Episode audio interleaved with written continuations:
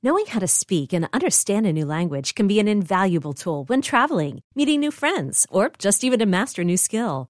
But it's not always simple when you're bogged down by textbooks and structure classes. That's why so many people trust Rosetta Stone. Rosetta Stone is the most trusted language learning program, available on desktop or as an app. It truly immerses you in the language you want to learn, like Spanish, French, Italian, Chinese, and more. You won't just be studying English translations. The Rosetta Stone intuitive process helps you pick up a language naturally, first with words, then phrases, then sentences. Don't put off learning that language. There's no better time than right now to get started. For a very limited time, listeners can get Rosetta Stone's lifetime membership for 50% off. Visit rosettastone.com slash rs10. That's 50% off unlimited access to 25 language courses for the rest of your life. Redeem your 50% off at rosettastone.com slash rs10 today.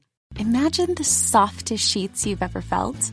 Now imagine them getting even softer over time. That's what you'll feel with Bowl and Branch's organic cotton sheets. In a recent customer survey, 96% replied that Bowl and Branch's sheets get softer with every wash. Start getting your best night's sleep in these sheets that get softer and softer for years to come. Try their sheets with a 30-night guarantee, plus 15% off your first order at bowlandbranch.com code ODYSSEY. Exclusions apply. See site for details. Welcome to Unhappy Hour, the show where we bitch about all the things we love to hate every single week. I'm your host, Matt Bellassai. I'm here in the studio, as always, with my producer, Barry Finkel. Hi, Barry. Hey, Matt. How's it going? I'm pretty good. Thank you for asking. oh, that's great. Shut up, Barry. We just got back from LA. I had to spend like five days with you, and I've had enough. We got a great show for you today, so let's get right into the intro. Here we go. Our first segment will be Worst Things First, those glorious few minutes where I yell about the shittiest news of the week. After that, I've got some beef with anyone who has anything bad to say about Beyonce, Queen Bee, Beyonce Giselle, Knowles Carter. I will be debunking everyone who's ever said anything negative about her, you motherfucks. Because it was my B day last week, and it's her B day in like three weeks. So it's Matt and Beyonce season. Matt Bayasai is how you would pronounce it if we were one. And finally, we're bringing back one half of one of my favorite podcasts, Throwing Shade. Erin Gibson will be in the studio. We're going to talk about the Just for Laughs Festival in Montreal, a comedy festival, which was a tiny bit of a shit show this year, according to the rumors. Also, Erin has a brand new book coming out this September, and we're going to talk about so much more. That's coming up, so stay tuned. Let's get into it. Let's do it. Let's start the show.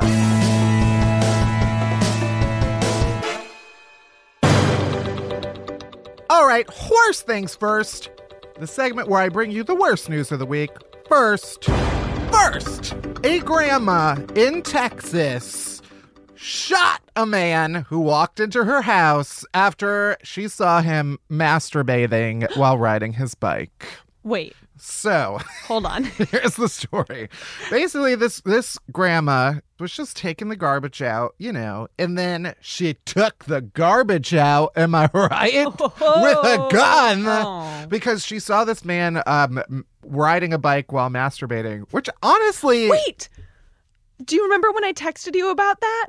Because you were masturbating on a bike. Yeah, and texting at the same time. No, I saw a dude masturbate. I was there was this man who was biking and he had like this big platform and his dog was sitting on the platform in front of the bike and I was so distracted by the adorable dog. And then when I finally looked at him, I looked at his face and he was making this weird face and then I looked and he was wearing an apron and one of his hands was like definitely doing some stuff down there. And you were the first person I texted about it. Did you shoot him?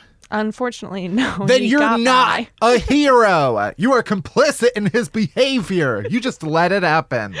What did the grandma do? Also, he was wearing an apron, so he probably was, was- just cooking. He was mincing something. Yeah, mincing his dick. Uh, anyway, this man was riding his bike while masturbating, and this woman saw it, and she yelled at him to stop, and he didn't. But then she went inside, and he tried to follow her inside, which is a no no. And so he, uh, then she like took out a gun and shot him through the door. and he's not dead. He is expected to survive. Uh, but this woman is a hero. I just feel like he really learned his lesson. We'll see. Apparently, it's not even the first time that he has been like charged with mischief because the week before he was charged with exposing himself after he was allegedly caught walking down the street with no clothes. So at least he was on a bike this time. Next! A 27 year old man faked his own death and staged mortuary photos to stop his wife from asking him for money. Whoa. As you do. Basically, I guess his wife wanted some money, and this man was like, I don't want to give you any money. So he staged photos of himself with cotton wool stuffed into his nostrils and mouth and a white sheet over his body.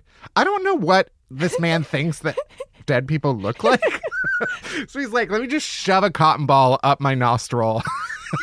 That's what they do. and uh, put a bed sheet over myself. These photos, you'll have to look it up because they're they don't look like a dead person at all.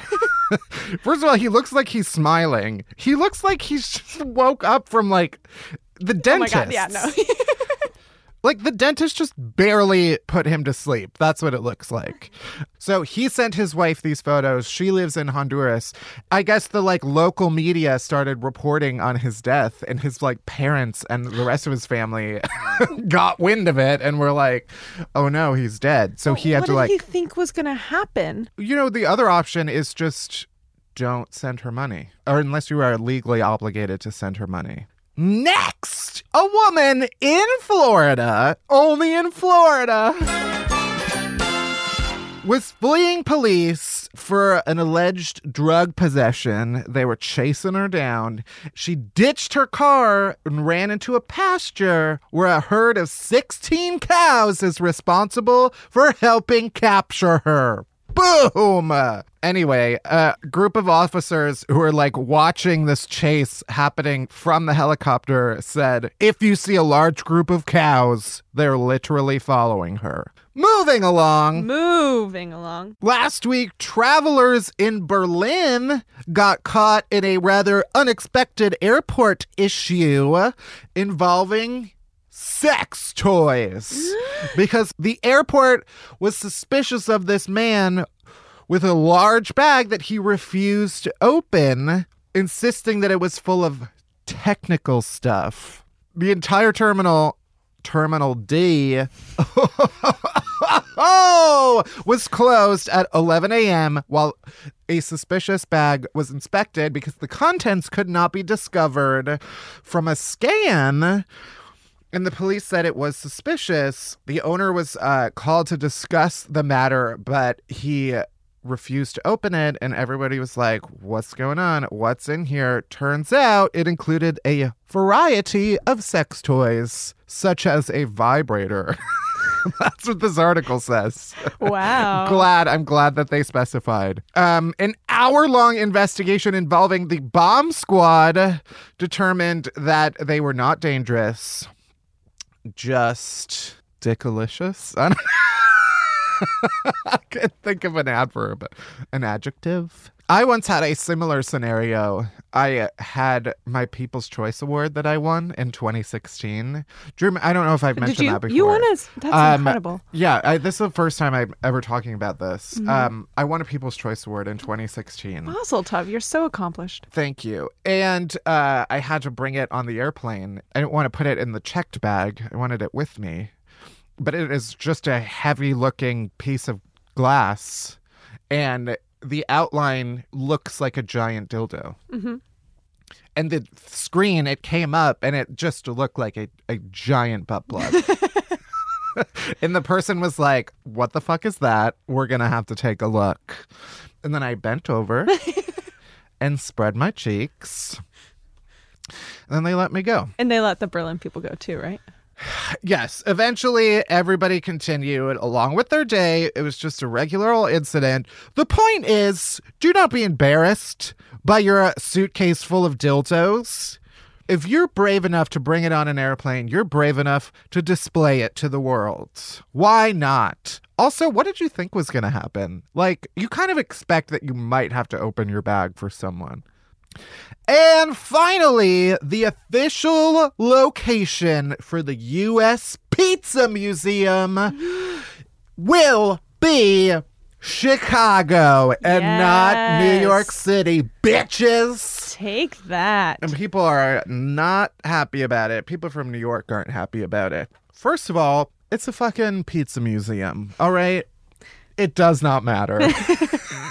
if you're from New York and you're shitting your pants over a fucking pizza museum uh, because it'll be in Chicago and not New York, shut the fuck up. It doesn't matter. Just go to Two Bros, buy a dollar slice, and shove it in your fucking esophagus. So sh- you shut the fuck up. For someone who claims to not care, really sounds like you care. Um, and that's it for Worst Things First. Next up, we got a deep dive in honor of Beyonce. Sasha Fierce. Illuminati. Bootylicious. Deep dive, deep dive, deep dive, deep dive, deep dive.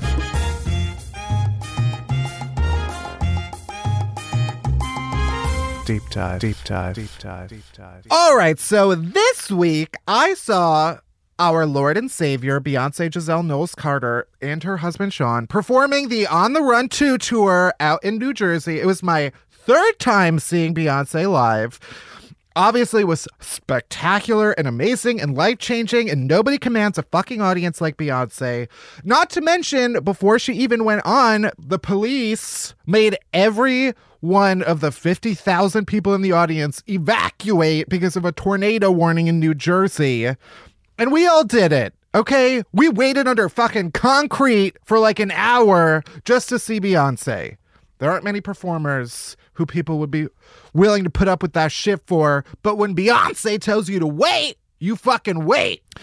We also saw Beyonce's cover of the Vogue September issue come out this week, which she reportedly had unprecedented control over. Because if anybody can look at Anna Wintour in the face and say, You will remove your sunglasses and never meet my eyes directly, it's Miss Motherfucking Carter. Okay? But of course, whenever there is Beyonce news, there are Beyonce naysayers who like to crawl out of their little cupboards and fucking fart out their diarrhea opinions as if hating the most nominated woman in Grammy's history makes them fucking special. Hating one of the greatest entertainers of all time is not a fucking personality. It doesn't make you interesting. It doesn't mean you have good taste in music. It means your soul will never know peace. It means you would rather willingly scoff at greatness than accept happiness and joy. It means you're a fucking idiot, and one day Beyonce will strap on her six inch stilettos and dance on your grave. So, today, I would like to debunk some of the hateful claims against Beyonce because these are facts. She has sold over 100 million records, one of the world's best selling music artists, 22 Grammys, most awarded artist at the MTV Video Music Awards, the highest paid black musician in history, and she's the first and only musical act in Billboard chart history to debut at number one with their first six solo studio albums. You don't get there through mediocrity, motherfuckers. And I am joined by Barry and producer Josh, all of whom went with me to see Beyonce in person last week. Welcome. Hi. It was my first time seeing her, and it was amazing. Um, We brought Josh on, by the way, because he's essentially a Beyonce expert. encyclopedia. And Beyonce historian, yes. First, the biggest claim I would say against Beyonce is that she is overrated. No! You know who else is overrated? Your mom.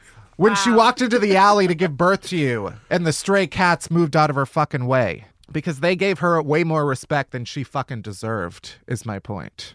Nothing irritates me more than people who dislike something only because other people like it. It reminds me of that meme of Gabrielle Union where she's like, "Did that put money in your pocket? Did you get the job?" Yeah, yeah.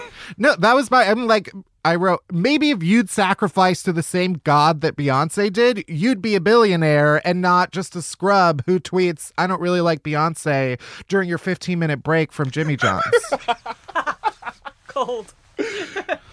No disrespect to people who work at Jimmy John's, except for Jimmy John. Next!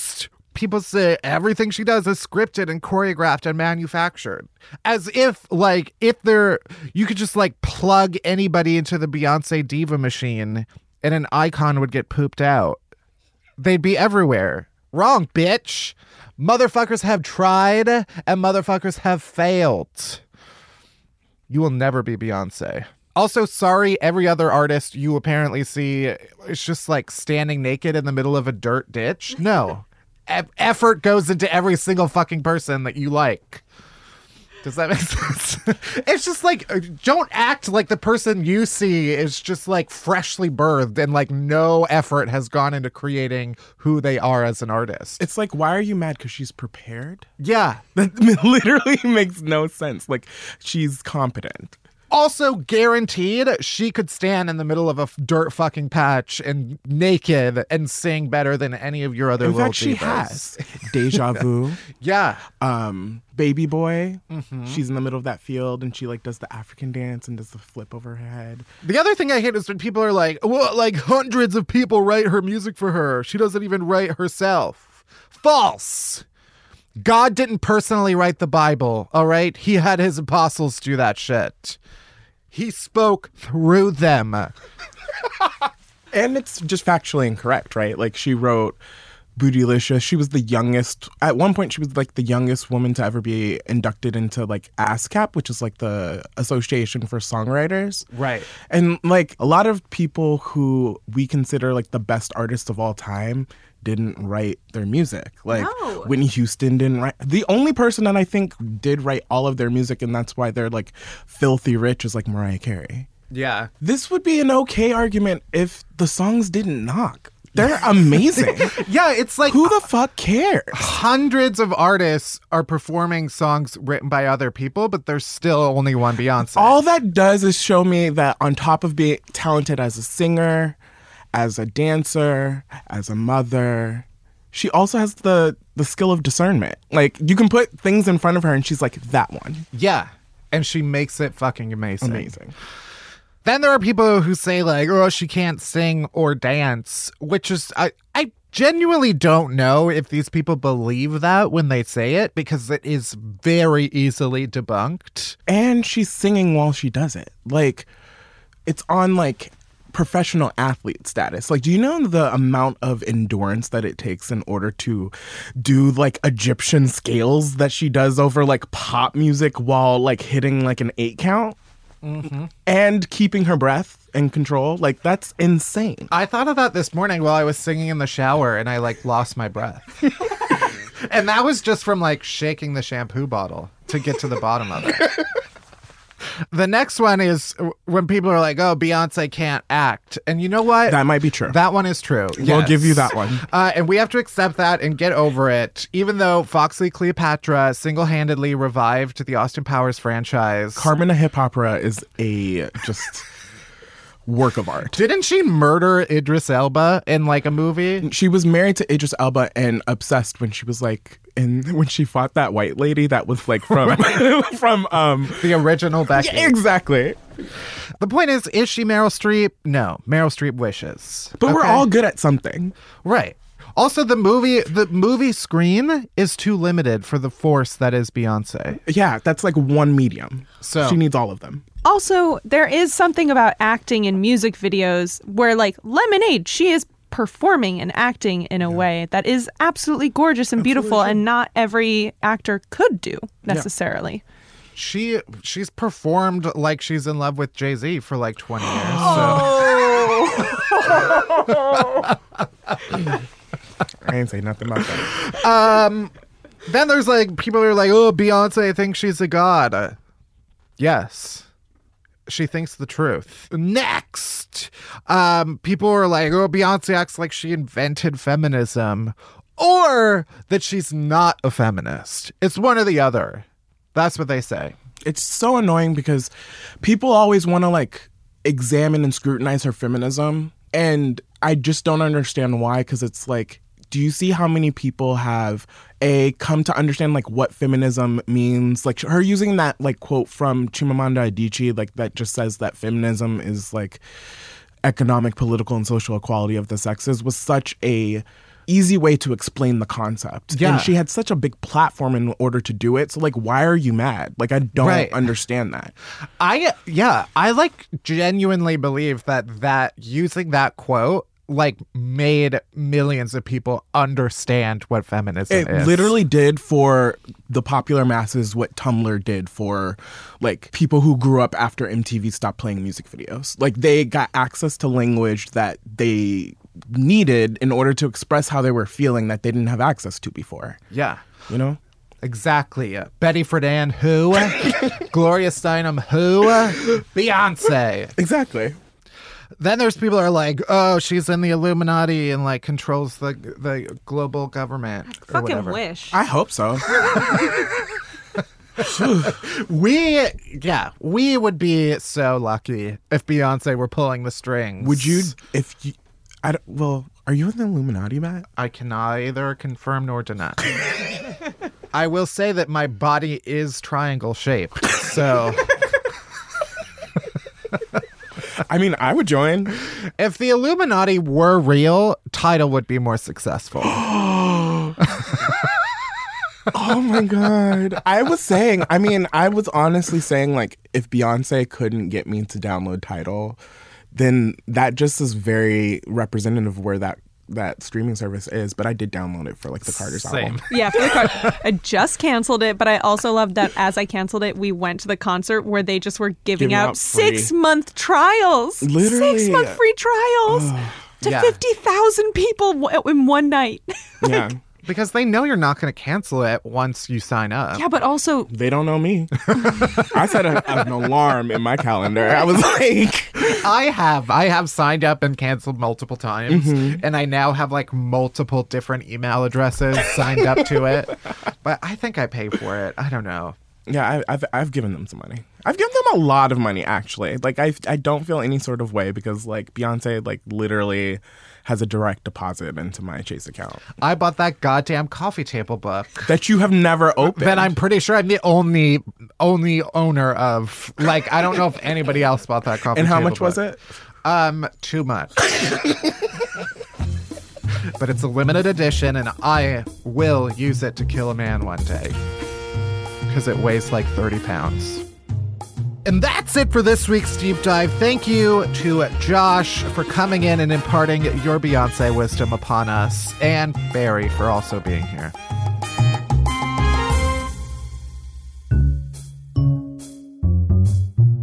My guest complainer today is Erin Gibson. Erin is one of our favorite comedy queens. She's been on Parks and Rec, Community. She co hosts the amazing podcast Throwing Shade and creator of Funny or Die's Gay of Thrones. Yes, with Jonathan Van Ness. Hi, Erin. Welcome to the show. Hi, thanks for having me. We're having you back on the show. That's you- right. You have been a guest with Brian Safi, your co-host. My co-host. Yep. Um, since we ha- we've had you on the show before, but we'll ask the same question we ask everybody, which is, what is one thing you hate that everybody else loves? I think. Well, I I think I hate rosé now. yeah, Yeah, it's starting to controversial. it's starting to s- taste like vomit. Have There's you thrown up a, a lot after Nope. drinking rosé? Not once. It's not like whiskey, Yeah. where I used to drink it out of a coffee cup in high school. Oh no. That was when I didn't know the effects of whiskey. but rosé now is starting to taste like either either throw up or soap. I have drank so much wine as as now like part of my job that like every glass of wine is terrible. So it's Are you? s- That's so sad. Can I tell you an embarrassing thing I did just two days ago? Uh, we went to this nice restaurant here in LA, and I was drinking a whiskey drink, and this man came up and was like, "Oh, you're not drinking wine," which is like a lot of people say that to me, and I'm like, "No, I'm drinking whiskey," and he was like, "Oh, I'll get you another one," and he did, and I, I Barry was with me, and I was like, "Oh yeah, this happens all the time," and only like 45 minutes later did I realize he was the sommelier, and he was just asking if I was drinking wine. Because that's his fucking job. He it was more of a personal affront to him that you weren't drinking and less of a fan moment. like literally his job is to just ask, "Oh, you're not drinking wine?" and I just was like, "Oh, yes. This is all about me right now." But now also like fuck him for being so arrogant. like I'm not. You can see I'm not. Like why are we talking about it? right, right. Also, I don't need like the the concept of a sommelier to me is like I don't need someone to tell me what I would like to order. One of my friends I've known for the longest time is a wine writer. Uh-huh. And but I still can't deal with the fact that I don't understand the entire system. Right. Like, isn't everything oaky? Isn't everything floral? yeah. Every you can smell whatever you want if you believe hard enough. And Yeah. what if you have a cold? It's totally different. Exactly. I don't know. Um, this is just a wild left turn because I have no good transitions. But I want to ask about. Uh, so you were at Just for Laughs in Montreal. Oh, yeah. I want to just get angry about this because I I I am so angry about it, and I wasn't even there. For people who don't know. I mean, there were a lot of things that happened. So many things. One was uh, Southern Mama, some YouTube guy whose stuff I haven't seen, and I like live on the internet. He also describes himself as the fastest growing comedian on, ever. So he was like one of the the variety comics to watch, one of ten. Somehow. the only like straight white man of the ten. Yeah. I know he like didn't get along very well with the other comedians, and then He was- straight up started a fight on one of the panels that he was on. yeah, and it would- then was outspoken about the fact that he like thought comedy was not a space to talk about race and gender, um, but also like w- just didn't really tell jokes. By No the sound of it, it was just I like think he told one joke that has been attributed to Buster Keaton or something. yeah, the, his opening joke was like a toast to our our wives and girlfriends. May they never meet. Yes. and Which it's is like a joke from 1923. He just, I mean, I feel two ways about him. Number one, I just feel like, I guess there's a space for everyone if Uh-huh. they, to do whatever they want. I'm not going to be like a First Amendment cook or whatever. but I think that he, at a certain point, what I think people aren't talking about is the fact that he started all this shit with these queer people of color, other the other comedians on the panel, and started shit trying to tell them what is and is not appropriate, and he doesn't even do stand up. And then then he was allowed to then later that day perform on a showcase with them. Right. No one ever thought everyone was like, "Oh, what an asshole," but no one ever thought like, "Hey." Is this putting our other performers in danger that this mm-hmm. guy is so combative and so hostile? yeah. Because that's a fear. I mean, as a woman, if I'm in a room with a bunch of guys, straight guys, I am I'm immediately like, "Where's the exit?" Even if I'm not thinking it, I'm like subconsciously going, "How do I get out of this if I need to?" Yeah. So I feel like there was that thing that I I didn't really see people talking about, and also there was a discussion of whether or not people should talk about this online and give him more Yeah. of a platform. Right. Right. I don't think there's a right answer for it. No, no. That an extension of that has been like we're only talking about him and not the nine other people who are amazing. And Yeah. and I I love all other nine people. Most of them have been guests on this show, and like uh, yeah, we should keep talking about all of them. Uh, I get it's it's it's it's but you can also justify it like, look, this is still going on. Yeah. And this shouldn't be happening. And where were the where were the checks and balances to keep this guy from, um, you know, verbally attacking these others, these strangers? Yeah. who he should be, you know, I don't know. Asking for tips on how to be a better comedian and how Yeah. do you tell a joke and what's the setup. well, another uh, thing I was reading touched on this, which is like in improv, which you're like an improv person, right? Yeah. You're like UCB. Yeah. X. If- I mean, I used to. Yeah, yeah. I dabble. I couldn't take the 11 p.m. Tuesday night rehearsals anymore. Yeah. But there was an article I was reading that was like part of the scary thing about being like marginalized within the comedy community. If you're like part of an improv class and you're on a, a show with a straight white man, you have to kind of go along with his his choices on stage, which might be racist or or bigoted or something like have you experienced that? Okay, I actually have a great story. So Susan Messing was my first improv teacher in mm-hmm. Chicago. She's she's kind of a legend there. She is a legend there. And she had this really I don't even know if this applies now, but I really I always think about it. She was like when a guy calls you a slut on stage, when a straight white guy calls you a slut on stage or does something aggro like that, you go, I sure am. You want to see all my abortions? and you make him regret Yeah. ever saying that. You have to teach people. It's kind of a hard place to come from because you have to out, you have to like top from the bottom a little bit because Yeah. they're always trying to be like, no, you're going to do this. I'm going to call the shots, blah, blah, blah, blah. So I always thought about that. Like, how do you, how do you, how do you make someone instantly regret everything they just said? Yeah. Without looking like an asshole. In improv, you people know the deal that you're yes anding and you're like, okay, you want to go here? Let's do it. I'm fucking I'm gonna show you how wrong you are. Right. But I don't know if you can do I don't know if you can do that now without looking like you're also an asshole. Yeah. I don't know. But I think oh, no, I think like that's you have to like fight fire with fire. She's a nihilist though. She's like she's, that's where we've we've come as she's a like, yeah, suck society. his dick on stage. You're like, wait, hold on, Susan. I don't think so. yeah, the best the best defense is a good offense. You know. Yeah, tell him to pull his dick out and stick it in your butt. okay. but yeah, I mean that is part of the scary thing about improv. It feels like you kind of are giving up a little bit of control. Yes, but when it's with people you really trust and you love, it Yeah. feels really good. Yeah. and you and it's really fun because you get to find new things together. I just I think that I just think it's really hard to how do you put that group together? Because usually with improv groups, you either put yourself together or you're cast together, and Yeah. that's just it. It's like a certain magic that has to happen. Yeah. I don't know how you do it. I don't. That's why I just Get a casting stand-up. director. I'm like, You're fuck smart. it. You don't have to deal with anyone's schedule. You don't have to deal with anyone else's thing. I also you was get all the glory and all the defeat. Right. Yeah. That's the that's the hard part though. Is like you have a bad show, it's just you and your sorrows, and you have to go back to a hotel room and just like lie there. Oh, I heard a rule about that. You're only allowed to be as upset as the set last. Oh, interesting. So if it was five minutes, so f- five hours. minutes. yeah, oh, sorry. then multiply by hours. Thirty minutes, thirty hours.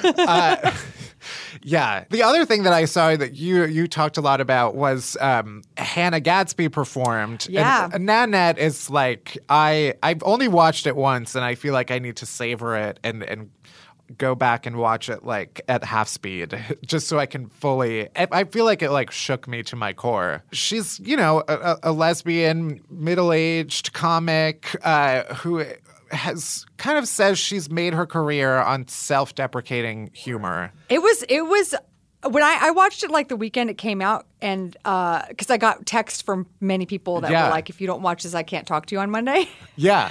and I it was so confusing because at some points I was like crying. Yeah. And I was, isn't it crazy to like watch comedy and just be Sob. crying and then be like, yes, and then laughing and Yeah. just getting exactly what she said and being so honest and raw. And she changed the game. Yeah. And it was so obvious at JFL because everyone was freaking the fuck out. yeah. All the straight guys were losing their shit.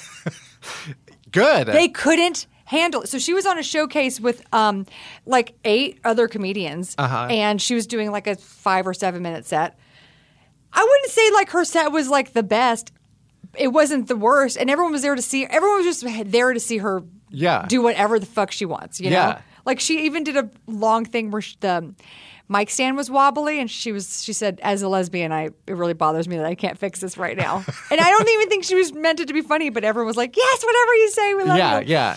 So it was really doubly then making all the straight guys angry because they were like, "Oh, she could just get up there and talk about a wobbly mic stand and being a dyke, and then everyone's gonna laugh." Yeah. oh, I'm mad about this, and they would they they went up. It got increasingly hostile on the show. It's so it's so absurd because it's just like you're watching them melt down, but also they're just proving her point. Like the more and more they go, it's just like well, you're just you're just playing yourself right now. What, also, if you think you're so much funnier than her, then get up and do some fucking jokes. Don't complain and whine and be a baby about it. Yeah. Uh, this idea too that there's only finite amount of success for everybody is so fucked up, and it's Yeah. it's just I I think it's totally divisive in a community that would be great if we could all kind of band together and help each other. Yeah. I know that's like a hippie thing to say, but there's no the people who want us to think that are people in charge who are giving out the TV shows. Yeah. And that doesn't have anything to do with us and our friends. Right, right. And it never has. So Yeah. don't be a dick to your fucking your colleague. Right. Because she got a Netflix special and everyone's talking about her. Yeah. Do you? I, I've seen so many people, even people who are not like straight white dudes, feel like Nanette like truly changed the way that they think about making comedy. Like, I, it fucked me up. Where I'm like, i need to like throw everything away that I've ever done and like start over and be like, just like I think In the what thing, way? the thing that shook me the most, she had a, she had this thing about like self-deprecating humor. But when you're on the margins, self-deprecating humor kind of crosses the line from being humble to humiliating yourself for the sake of other people's laughs. It's like, you know, people you're kind of getting people to laugh at you and not really with you, which, you know, you can debate whether or not that's entirely true. You're still owning the laugh. You're still like getting up there and owning it, even if you are poking fun at yourself.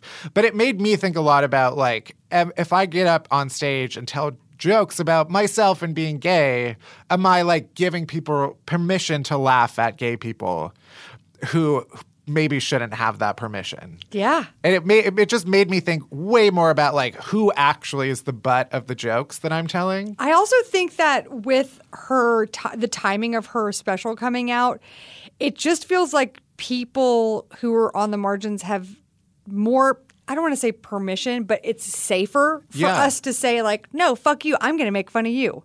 You're not going to make fun of me. I'm going to make fun of you, and I'm not going to sit here and make fun of myself because we're going to talk about what how fucked up you are right now. Yeah. guy in power or person in power or whatever. That didn't necessarily feel as safe to do. I think pre Me Too Mm-hmm, because it felt like, oh, well, you're just a, you're just an angry bitch. Or Yeah. you're just an angry gay man. Yeah. You're just angry. And now it's like, well, no, I can be angry and funny at the same time. Yeah. This doesn't have to be just a punching myself in the face situation. Right, right. Yeah, there there was uh, this other thing. I I feel like I've read like every think piece about like just for laughs and everything. But like there's a the a lineup on Netflix, the stand-ups, I think, where it's just like 15 minute sets from a bunch of people, most of whom are like just not like a straight white dude. Uh, and most of them like get up there and at least the first joke is like about what makes them not a straight white person, like what sets them apart. And that impulse comes from a place of like most audiences, like the default is a straight white dude. So you have to like in order to get the audience on your side, you have to point out what makes you different. Well, we need to also make sure. I mean, I don't. There just needs to be some sort of initiative too to be like, I I'd love to have an audience at the improv. That's not all. That's not a bunch of bros from Orange County. That'd be nice. Who wouldn't? Yeah. I remember. Okay, this has nothing to do with comedy, but it is tangential. So I was at the Magic Castle, which is uh-huh. a As you do. you go. You know, it's a Tuesday. You got nothing to do. You go right You're to in the a full tuxedo. Magic Castle for one of their delicious steaks and and hand tricks and sleight of hand. Hand tricks is a different thing. so you were just turning tricks at the Magic Castle. right in the right next to the telephone that you pick up and then you see a skeleton. Um, that's a real thing. I don't know what the trick is. You're just like there's a skeleton behind the mirror. Um, I'm supposed to be scared. I'm you know I Right. have a Right. I have a 10 year old car. Um, I've been an adult for a while. So they there was a guy there who does this amazing thing where he does um, silhouette cut uh, portraits, but he does them with scissors. Uh-huh. So he'll cut your silhouette out of a black piece of paper with a pair of scissors, and it's fucking brilliant. And this guy is probably the only guy in the universe who does it. And I was just so fascinated with him. And he said, yeah. A lot of I was just talk I was talking to him too long. Yeah. He needed to make money and I was like, I need to know everything about you, Mark, or whatever his name is. And he said a lot of guys won't do it because they think it's gay. and I was like, wait, they think their profile is gay? Silhouettes are gay. But I think about that when I think about like Mad, like places like the Magic Castle, places like the Improv, places like the Comedy Store. They have just traditionally been like that's where dudes go to laugh, Yeah. and we've got to change that. Yeah. Comedy places need to be pl- comedies venues need to be places where everyone feels safe and everyone feels welcome. Right. Right. So I think it's twofold. It's like the comedians feeling like they're safe to say whatever they want to say, and then the audience also being representative of who the comedians are on stage. Yeah. Do you feel like you like are typically performing for people who are like they listen to your podcast and like they're coming out for Please, you? yeah. I mean, I, I rarely, I rarely have to have my like ass handed to me, unless I go really far too deep, and then everyone's like, "No, Erin, you can't do that." Yeah. I mean, do you go? I go back and forth between like, should I go try to do something at an open mic and see how it goes? Like as a thing of like, am I really funny? Yeah. Could I, make a bunch of strangers laugh? I don't know. I feel I feel guilty about it. Like I like I should be able to do that. Uh, But also, you get to there's it's you know this is part of it. I think now that we're talking about it, it's like, do I really deserve this as a person who's been on the margins? Like, do I Yeah. really deserve this thing? Maybe I should go do this other thing where put myself in danger and like have people throw beer bottles at my head. right. I purposely make myself uncomfortable. Yeah. Has there been like a venue that you've been to where you're like, I can't believe I just had to do that? Uh, Well, no, but I remember there was a green room we we were in once in Atlanta that was the it had uh, the floor was unfinished. Uh Uh-huh. huh. I'm not talking like it was like raw concrete. I'm saying it was like dirt. And there was the electric meters for the whole building was in there. Were in there. Uh Uh-huh. huh. And there was nowhere to. So we were just in a we were in a utility closet. and I remember thinking, I think this is what we deserve. Yeah. I think this is exactly what we deserve. I do think there's a couple of cities that definitely have different tones. Yeah. Like Boston's tough. Mm-hmm. Like you better bring your A game when you come to Boston and San Francisco. I was scared of Boston because I've heard stories about how like if you bomb in Boston, they'll like beat the shit out of you. like so you'll get beat up back like in the alley behind the comedy club. They, they're like, you wasted my time and my money. yeah, yeah. I I make I make some offhand joke about like because I was Catholic. Um, I was like raised Catholic. I like the way that you said it. I was Catholic. Me too. yeah, Yeah, I know. I know what you went through. Well, I don't know exactly what you went through, but I know kind of what you went through. I was never an altar boy. Okay, like good. I never I was never around any priests for an extended period of time. Not alone, never alone. Uh, but I've made some joke along those lines in Boston, and that was uh, yeah. That's like you might as well spit in the Pope's face. They're like, we're still covering up crimes. How dare you? I was like, no, no, no. This is we're we've all seen Spotlight. There's no you can't ignore this. No, we there. I was asking my aunt about that because they all went to Catholic school, and I was like, "Do you think anyone in the family was anything happen?" And she she was like, "Well, I don't know for sure, but I do know that um, Father O'Leary used to take an all boys trip to Myrtle Beach." It- people would let the fucking priest take their boys to Myrtle Beach for the for a week.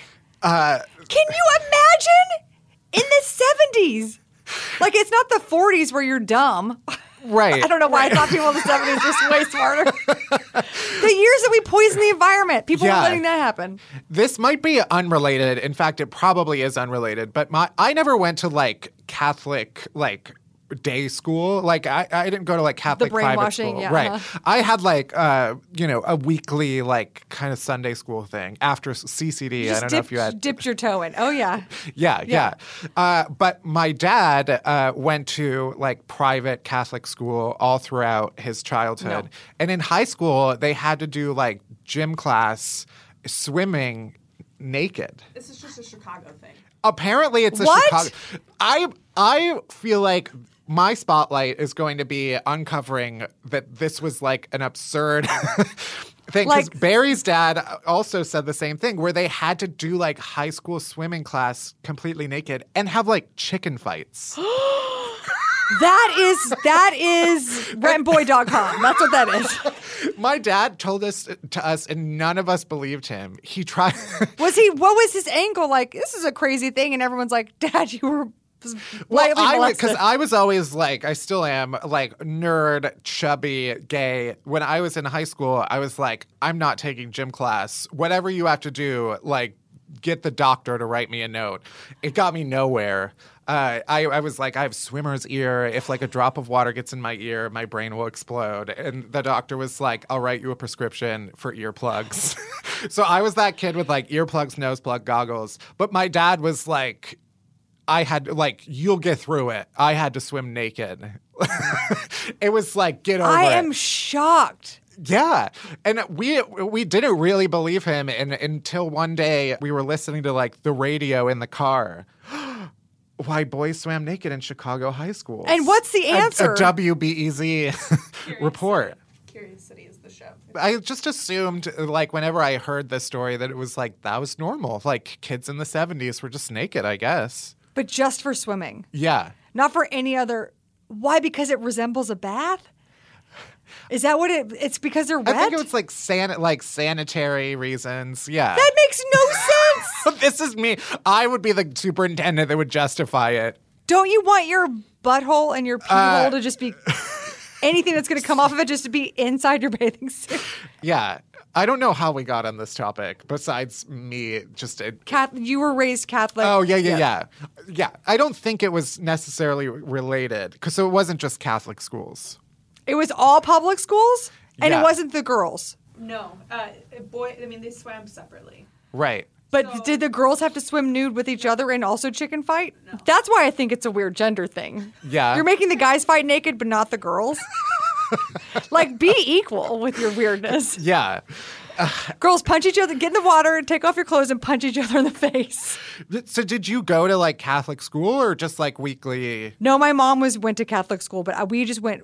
uh, My mom was weird about religion. She Yeah. was she was very like the church felt like I know she was she wasn't sexually abused by the church, but she was definitely like beaten and stuff with Yeah. rulers and things like that. So she had that part of her, but then she also felt kind of safe at church. So whenever we'd move, we'd find the Catholic church and then go to that, which Yeah. is weird in the South. Being a Catholic in Texas is it's like being Jewish. Because it's like No one is Catholic. Most people are like evangelical. Baptist, born again- Methodist, yeah. yeah. born again Christian, evangelical. Yeah, they don't understand Catholicism. Yeah. Uh, my dad's brother slapped a nun and got expelled because they they always use like corporal punishment, and one day he was like Had he enough? fought back and got expelled. so It's there's so hope, sad to think people didn't take the side of kids in that situation. Yeah, yeah. How hopeless must you be to be like, well, I'm going to go to school, get this shit kicked out of me, and I'm going to come home. My parents aren't going to care. Yeah, yeah. I that's always so weird to me. I, I feel like I've seen a lot of like older comics make jokes like that, where it's like when I when we were young, if I got beat up and told my mom, she'd go thank the guy who did it, and it's like, what is wrong with you? That's You why baby boomers abused. ruined the world because they were like, fuck, no one was here for us, so fuck everybody. We're burning it down. Yeah, uh, yeah. Fortunately, I did not go to a daily Catholic school. You Um, just got the weekend treatment. we should. Well, I, I do want to ask you about your book. Yeah. So your book is Feminasty. Is there's there a subtitle? Mm-hmm. Yeah. The Complicated Woman's Guide to Surviving the Patriarchy Without Drinking Herself to Death. Which I'm sure you can appreciate the last part. Yeah. Yes, yes. very hard not to just drink yourself into a stupor these days. Although I managed to do it anyway. How what was the process of writing like? I'm going to be very honest. Yeah. Author to author. Uh-huh. Um, I'm not going to say that writing a book is fun, No. and I'm not going to say that it was enjoyable. Right? But I was I feel really proud of myself that I've done it and it felt really good when it was over. Yeah. I felt like, "Oh my god, it was almost like hmm, I'm trying to think of a way I could do this without being insulting to anybody, but like I do feel like I was in a fugue state when I was doing it, just like stress style writing and Uh-huh. Yeah. just getting it done. And then when I finally had it done, I was like, I did something that was so incredibly hard. And I'm really proud of myself. Yeah. And I would love to write, write another one. That's what a damaged person does. You go through a really stressful experience. You're like, "Uh, more, please. Right, right. It was, but you know what's good? I mean, I don't know if you felt like this about about your book, which is very personal, also, but um, mine is a mix of stats and statistics and and kind of patterns of what what are happening to women in ways that they may or may not realize, uh-huh. mixed in with my personal experience, and I I felt like when I first started writing it, I was really mad at a lot of people. And then by the time I was done, I could find forgiveness and then write it in a different way where I didn't seem so angry about the stuff that had happened to me and felt more like, oh no, this is, I actually needed to go through this so I could tell this story. Yeah. Not that I. Not that I would ever be like, let's go have a bunch of bad experiences so I can write about it, but just having more of a, a Yeah. healthier outlook on stuff like my parents are have are May December romance. They Uh-huh, there's there's 16 years difference. I didn't realize that I had until I wrote this book that I had had this pattern of dating older men, and I didn't really understand. I just thought I was like I'm just too mature, which is not true. It's because my parents Yeah. set up that that pattern, and then I you know followed it. Right. And then here's why I think it's disgusting. Having been an 18 year old who slept with a 35 year old because I thought like, oh, this makes me an adult. Uh-huh. Right. Just, just unraveling all of that, all of that kind of damage and stuff to be like, oh, actually, this is why I was doing it, and this is why I don't think it's right. But if you have a relationship that's like this and it's healthy, great. But let's make sure it's healthy. let's make sure everyone's on equal footing here. Yeah. Because oftentimes it's not. Yeah.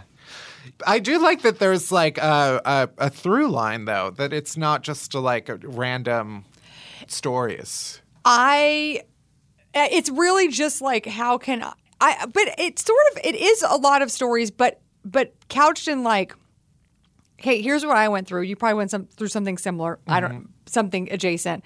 And this is how it affects us in the bigger picture and why we have to address this. And just, just seeing I don't know, just kind of outing that stuff. Yeah. In a way that doesn't feel like I'm just like, I'm an expert. This is why you should listen to me. It's like, no, I, you know, have had this surgery or I've been through this or this thing has happened to me. And this is why I think you should listen to me because I've been through it and here I'm on the other side. And, and I know a lot of stuff about, you know, STDs and breast cancer and a lot of other scary things that people don't want to talk about. Yeah. And I know about them.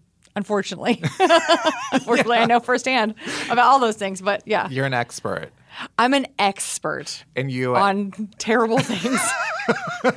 Oh, everybody should should trust everything you say. Um, With a grain of salt, trust everything I say. I, I want to quickly transition to uh, um, basically I I pulled a, a bunch of your tweets um, about a variety of topics, and I just want to expand on. Uh, these are things that You want you, want hate. 300 characters? Yeah, I want an expansion. Um, the song "Hey Baby" by No Doubt.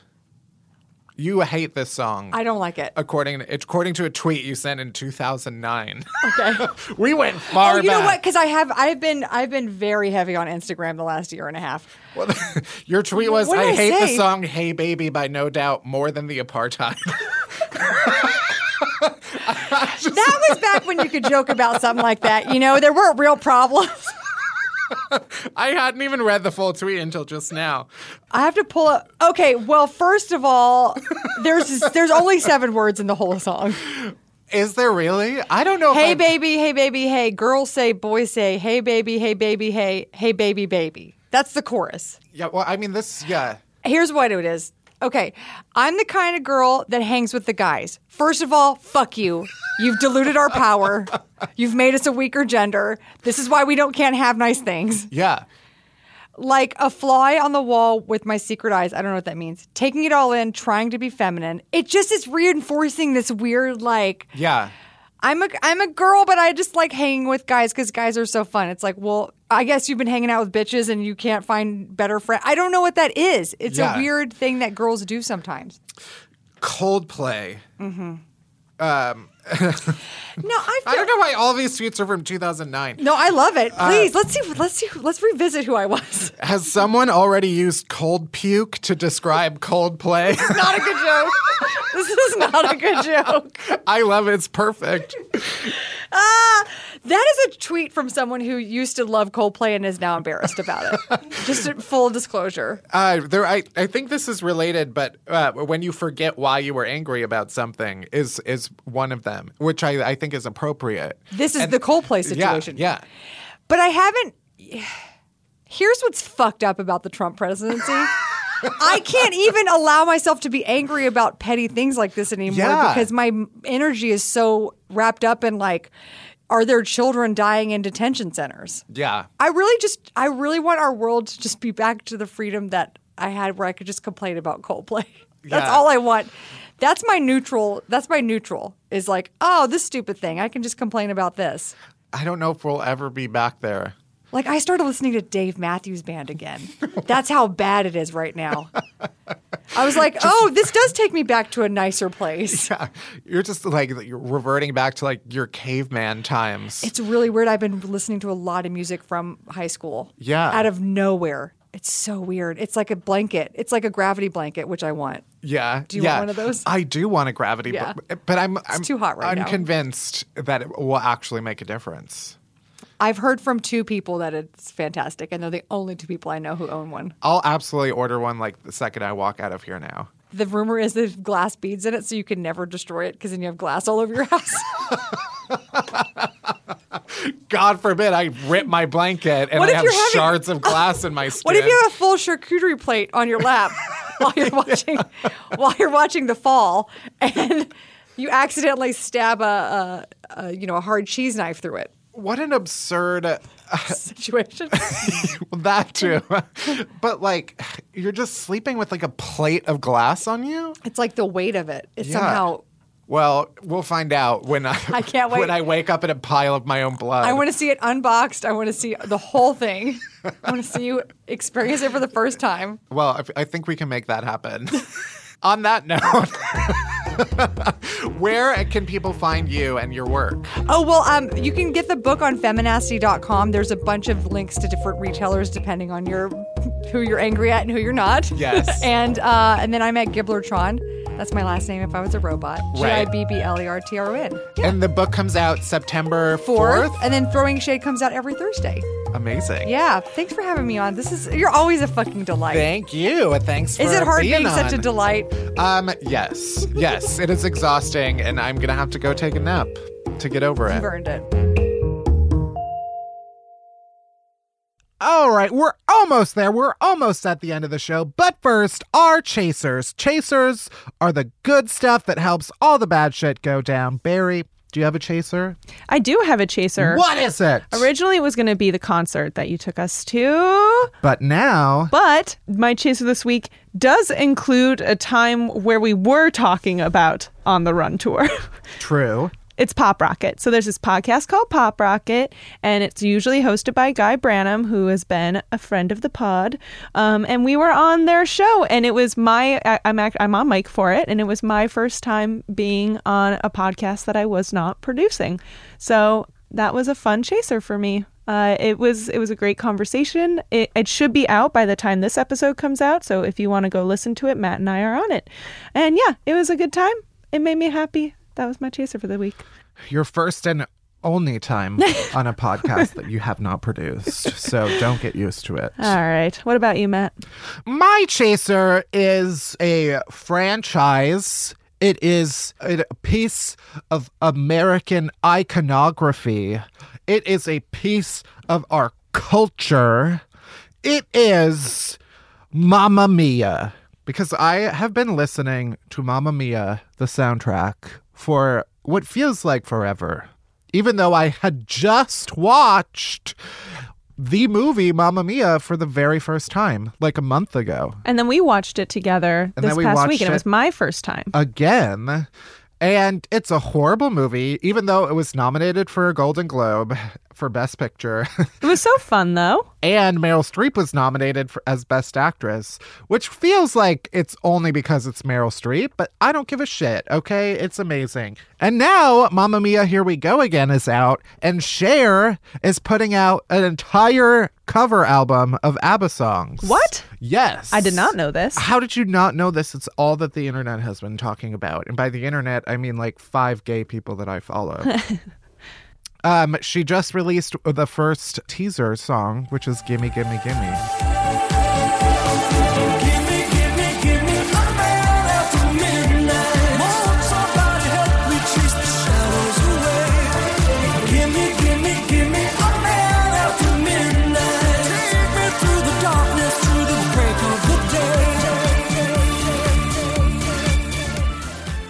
Anyway, Mamma Mia, what a joy. And that's it. Thanks for listening to Unhappy Hour. You can head to Apple Podcasts or Spotify or Stitcher.